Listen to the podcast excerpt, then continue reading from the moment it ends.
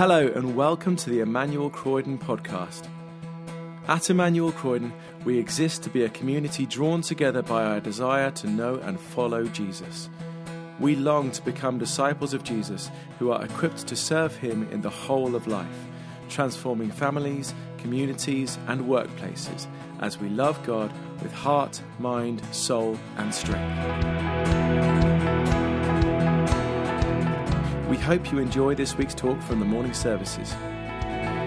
Thank you for joining us today. Grace and peace to you.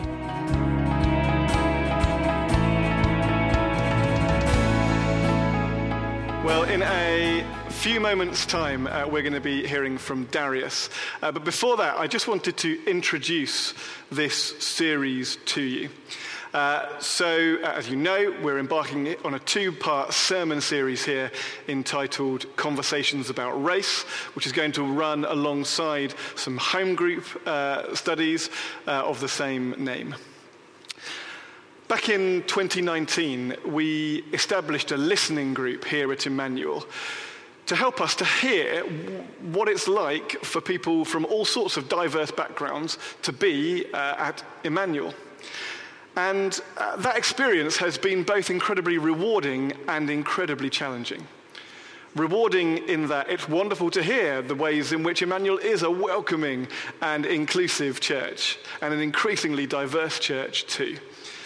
But challenging to realize uh, how far we still have to go challenging to begin to understand something of my and our unconscious biases and of the tacit and institutional racism that still exists in our midst. Alongside that group, I've been spending a bit of time uh, with Darius. We've been journeying together, having lots of conversations. And again, that's been wonderful and also quite difficult at times. Some of the conversations are hard. We've both had to uh, work out at times that language lets us down, uh, but to see one another's hearts. I've had to uh, receive, uh, with the grace that, that, Darius gives it, some of the challenges um, that I hadn't seen in my own life and that I wanted to protest against, but that Darius has helped me to understand, uh, both for me and for our church. And so, uh, as we embark upon this series, I want to say a couple of things. Firstly, we're not jumping on a bandwagon here. This is something that John and I and across the leadership are committed to as being an essential part of our discipleship, as part of loving God and loving others. This isn't an optional extra, how we deal with people, uh, how we engage with people, how we meet and worship and serve alongside people who are different from us in a, a whole host of different ways. It's not an optional extra, it's an essential part of discipleship. I want to recognize too that it might be uncomfortable. In fact, I think probably that it should be uncomfortable. Sometimes discipleship is. And so I want to urge you if there are uh, moments of discomfort in what we're talking about, firstly, please remember the heart with which we're doing this. This is a good heart and a godly heart. And if language lets us down, um, or if um, or, or, or if something causes you discomfort, then, then, then see the heart of what we're doing. And then also, I want to encourage each of us to push through that discomfort to see what God might be challenging us as individuals and as a community about. So I'm going to pray, and then Hannah's going to read to us, and Darius is going to come and speak.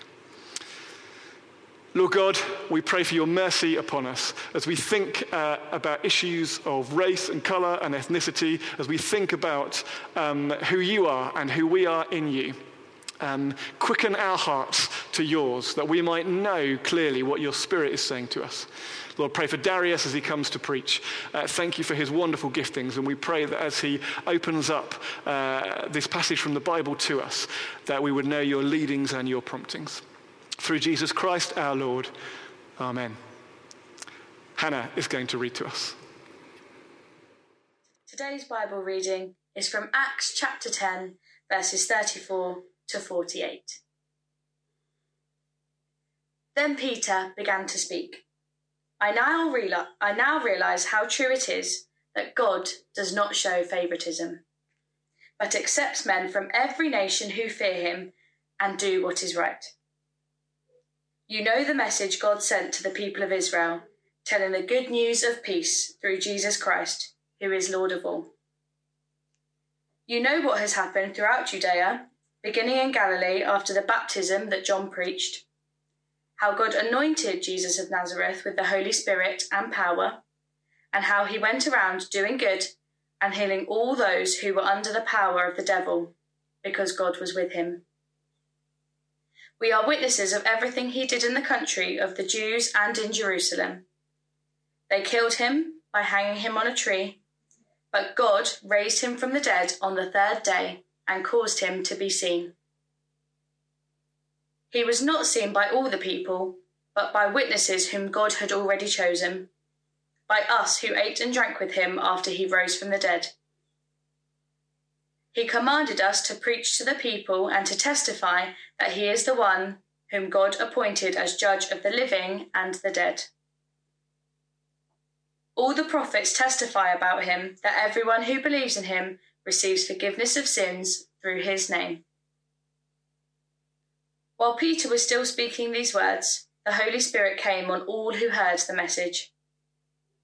The circumcised believers who had once come who had come with Peter were astonished that the gift of the Holy Spirit had been poured out even on the Gentiles. For they heard them speaking in tongues and praising God. Then Peter said, Can anyone keep these people from being baptized with water? They have received the Holy Spirit just as we have. So he ordered that they be baptized in the name of Jesus Christ. Then they asked Peter to stay with them for a few days. This is the word of the Lord. Thanks be to God. What's up, Emmanuel Croydon? Uh, it's, uh, it's always a complete honor to be invited to come to, to be with you. And I know I say this every, every time I come. For those of you who have met me at the, at the evening services, uh, ben, ben is my boy.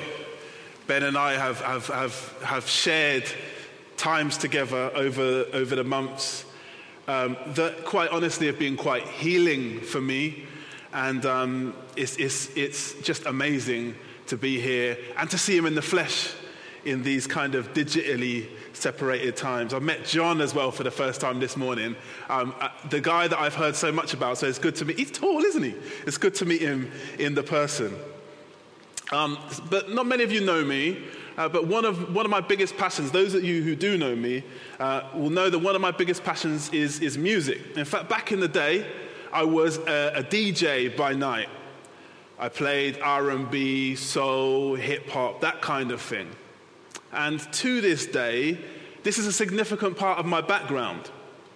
It was in those DJing years that I began hungering after God. A friend of mine invited me on an Alpha course where I began my Christian journey.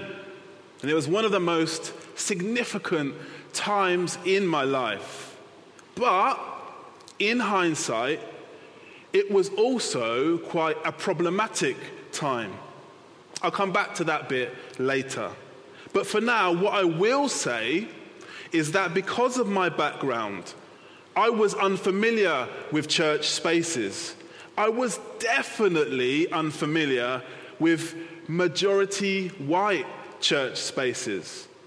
So imagine me walking in in my tracksuit bottoms, a hoodie, and my do rag. That was my casual attire. Little did I know, I was entering into a world of neutral colored corduroys, check shirts, and boat shoes. I immediately felt like the odd one out. Then I notice a table set out with wine glasses in perfect formation. The table is manned by two smiley people who are filling up the wine glasses for the alpha guests. But instead of wine, they're filling the glasses with juice. You what? Now, bear in mind that by this point in my life, I've already spent years in bars and clubs, And this is the first time in my life I have ever seen a human being drinking juice out of a wine glass. It felt like I'd walked into an alternative universe. My nervousness increased.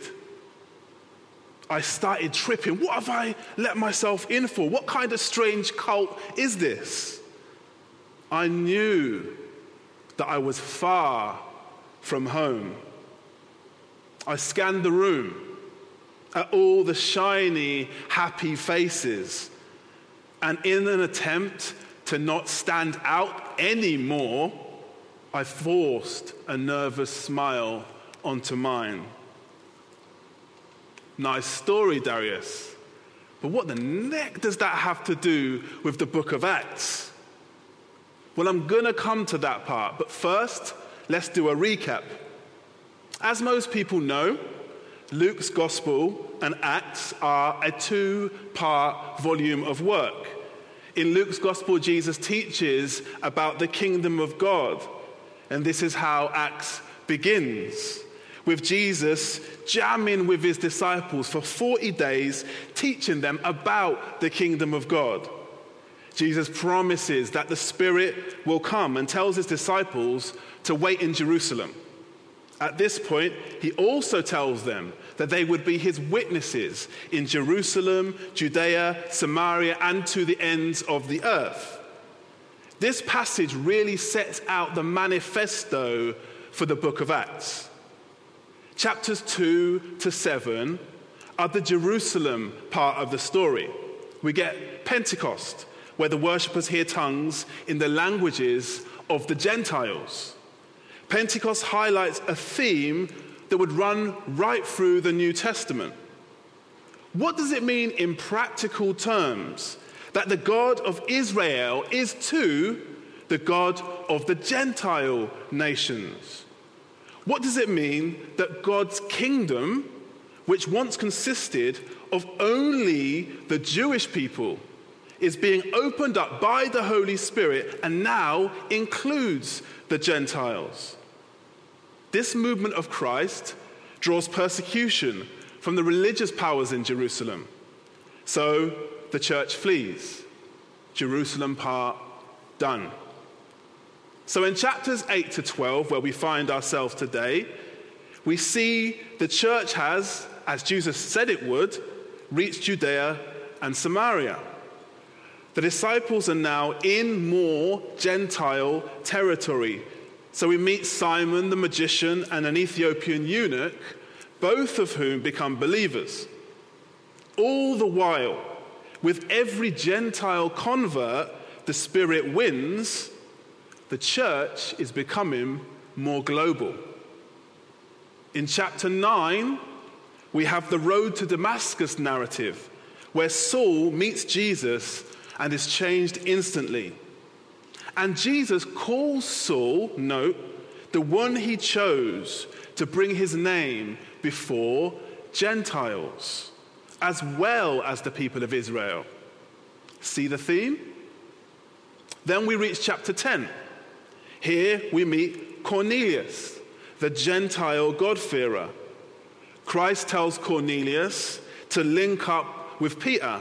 Meanwhile, God gives Peter a vision of religiously outlawed foods and commands Peter in the vision to eat them.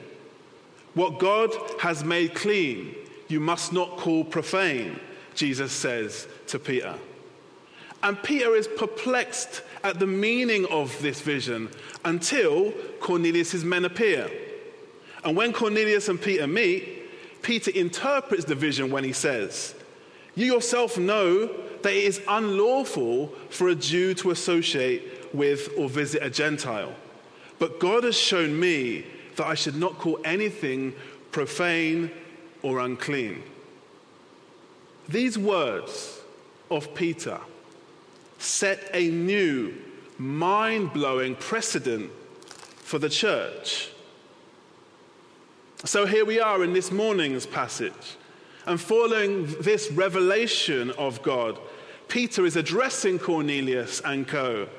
And thus, his opening words make perfect sense. Essentially, what Peter is saying is, I now know how true it is that God isn't prejudiced against Gentiles. But now, in every other nation, anyone who fears him and does what is right is acceptable to him. Peter preaches, and again the Holy Spirit moves. And verse 45 reads The circumcised believers who had come with Peter were astounded that the gift of the Holy Spirit had been poured out even on the Gentiles. Even on the Gentiles. Even on those once considered unclean. The kingdom has expanded from the heart of Judaism, Jerusalem, and has poured itself into the hearts of Gentiles. Which raised a question that was critical for the Acts church. What does belonging look like now?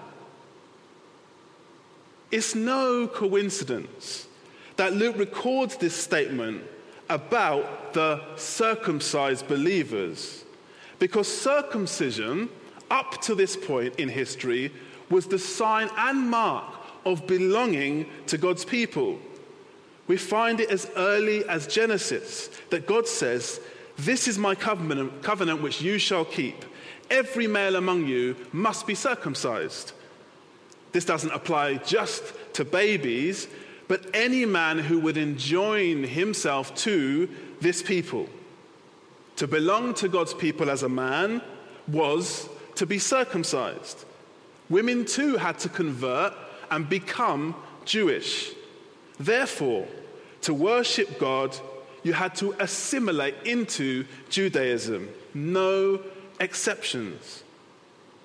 And what is important to see is that for a Gentile to be circumcised in order to become Jewish is to forfeit their Gentile identity. Is to be forced to leave their Gentileness at the door. Is to go to Jerusalem to worship, which is the city of the Hebrews, to hear the scriptures in the language of the Hebrews. Is to sacrifice many of your customs, your culture, your traditional foods, and thus, to a certain extent, your ethnicity in order to enjoin God's people. In other words, up until this point, Gentiles, in order to worship God, had no choice but to fit into a Jewish shaped institution. And I would argue that the opposite of belonging is fitting in. If you need to lose a God given part of yourself, literally in the case of Gentile men, say no more, can you ever truly belong? Won't you always be the Gentile who converted, a second class citizen in a foreign country? From this point, the game has entirely changed. The covenant is blown completely open. Gentile covenantal belonging is now truly possible. And an international movement calls for an international sign of belonging. So Peter baptizes them in the name of Jesus Christ. Now, this shift was a hurdle for the Acts church. If we jump forward to Acts 15 at the Council of Jerusalem, we see this movement of the Spirit being questioned. Acts 15:1 reads, Then certain individuals came down from Judea and were teaching the brothers, Unless you're circumcised according to the custom of Moses, you cannot be saved. Now, these people making this point do so in the light of hundreds and hundreds of years of circumcision as a norm. So we've got to have sympathy with their views. And the theme of Gentile circumcision was significant in us for us to find was significant enough for us to find it in Romans, Corinthians, Galatians, Philippians, and Colossians. But we've got to recognize that this command for Gentile circumcision and thus conversion to Judaism directly contradicted what the Holy Spirit was doing. This was the point that Peter made in Acts 2 as he interpreted the Pentecostal tongues for the crowd. Citing a prophecy from Joel, Peter reminded the crowd that God had already told them that in the last days he would pour out his spirit on all peoples. This flinging open of the kingdom gates that we see in Acts is a fulfillment of the promises God made of old. And to resist this and insist on any other condition to salvation is to stand against God. The movement of the Spirit in Acts 10, and we need to see this, is to bring together, to reconcile two people, Peter and Cornelius, who never, ever, ever should have been seen dead together. It is a sign of what is to come. A new citizenship, not around religion or culture or nationality or class or color or race, but around a kingdom that is ruled by the King of all kings, Jesus. That is what the heart of true Pentecostalism is.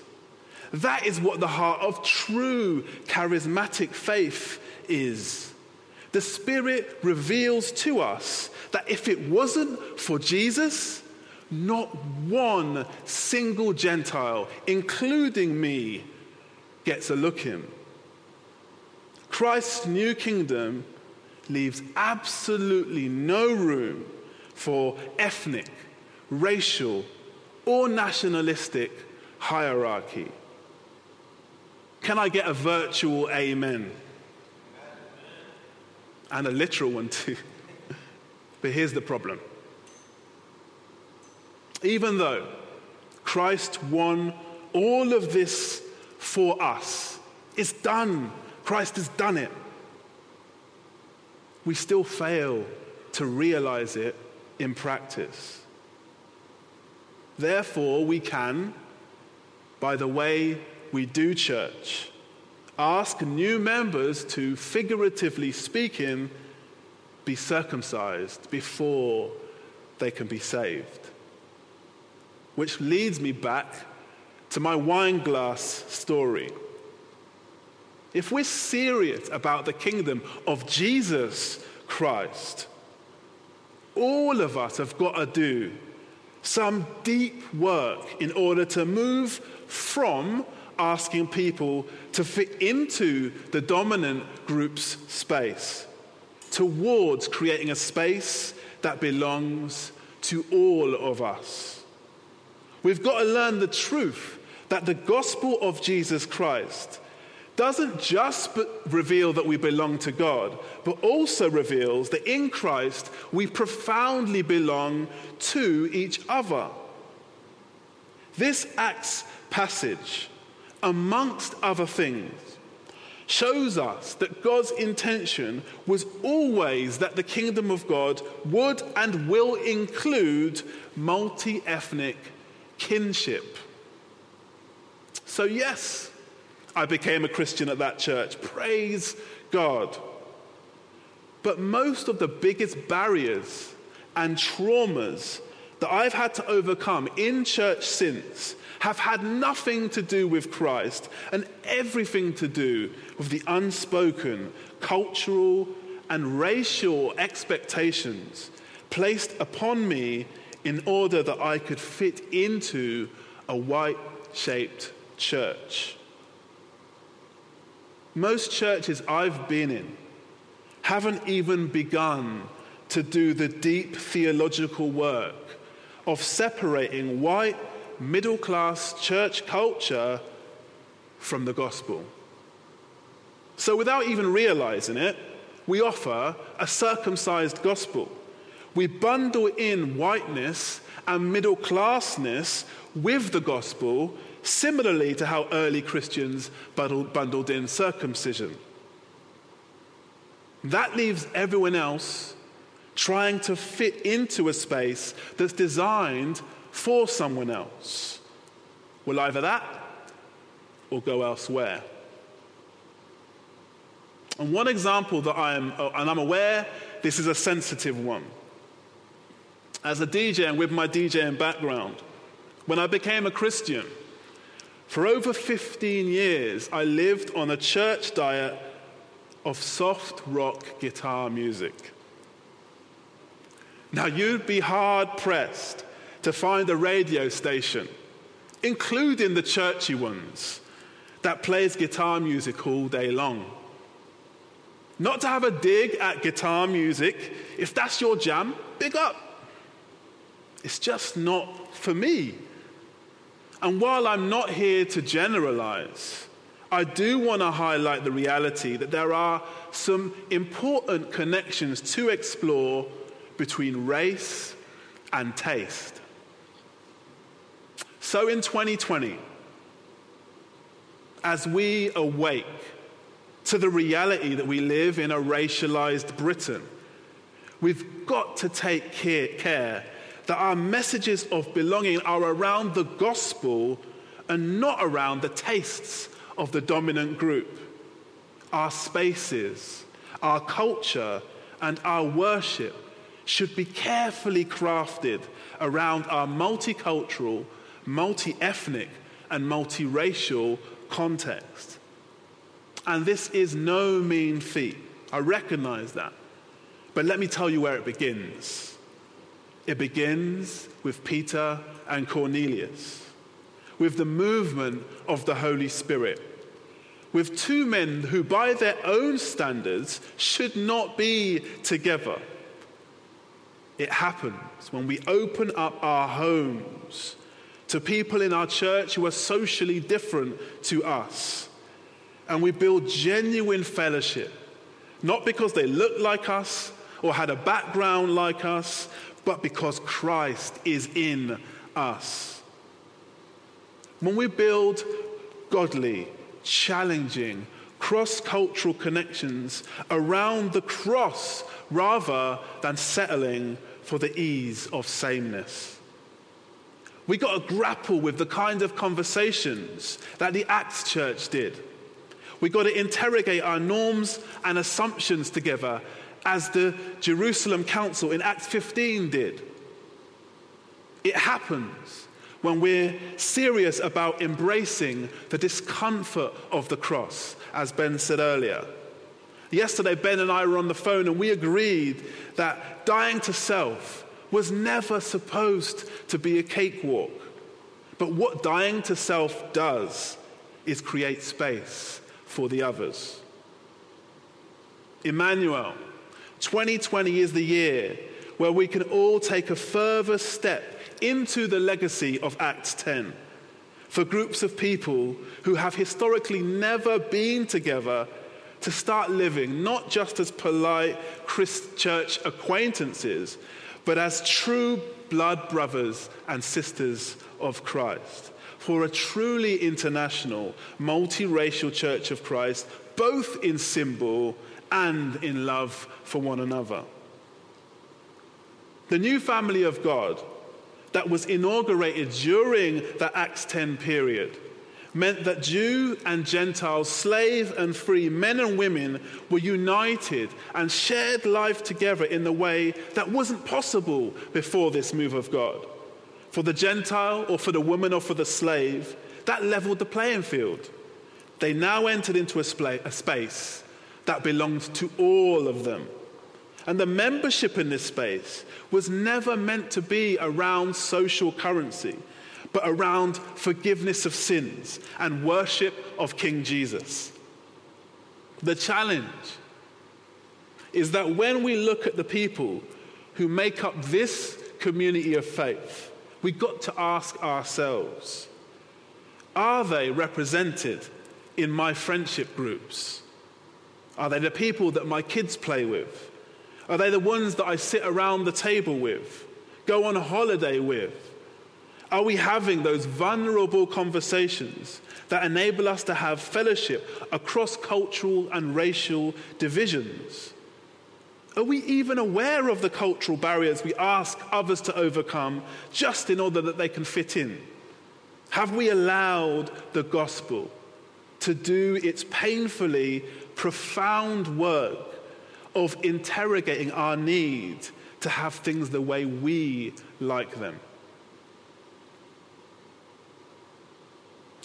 May God mercifully pour out his Spirit once again upon his church, that our eyes will be opened to our blindness in the same way that Saul's were, that our ears will be open to each other's lament, that our mouths would speak words of healing and grace unto each other, and that our feet would be moved towards each other, that from Emmanuel and beyond, the kingdom of God would manifest and join us together beyond social sameness and beyond our human tastes and preferences.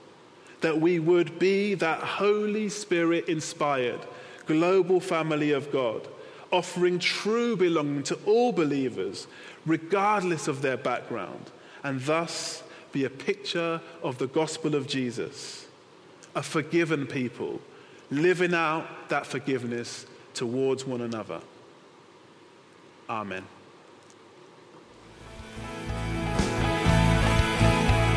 Thanks for listening to the Emmanuel Croydon podcast. For more information about our church and everything we have going on, visit our website, emmanuelcroydon.org.uk. You can also follow us on Facebook, Twitter, and Instagram see and hear what's going on in the life of our church.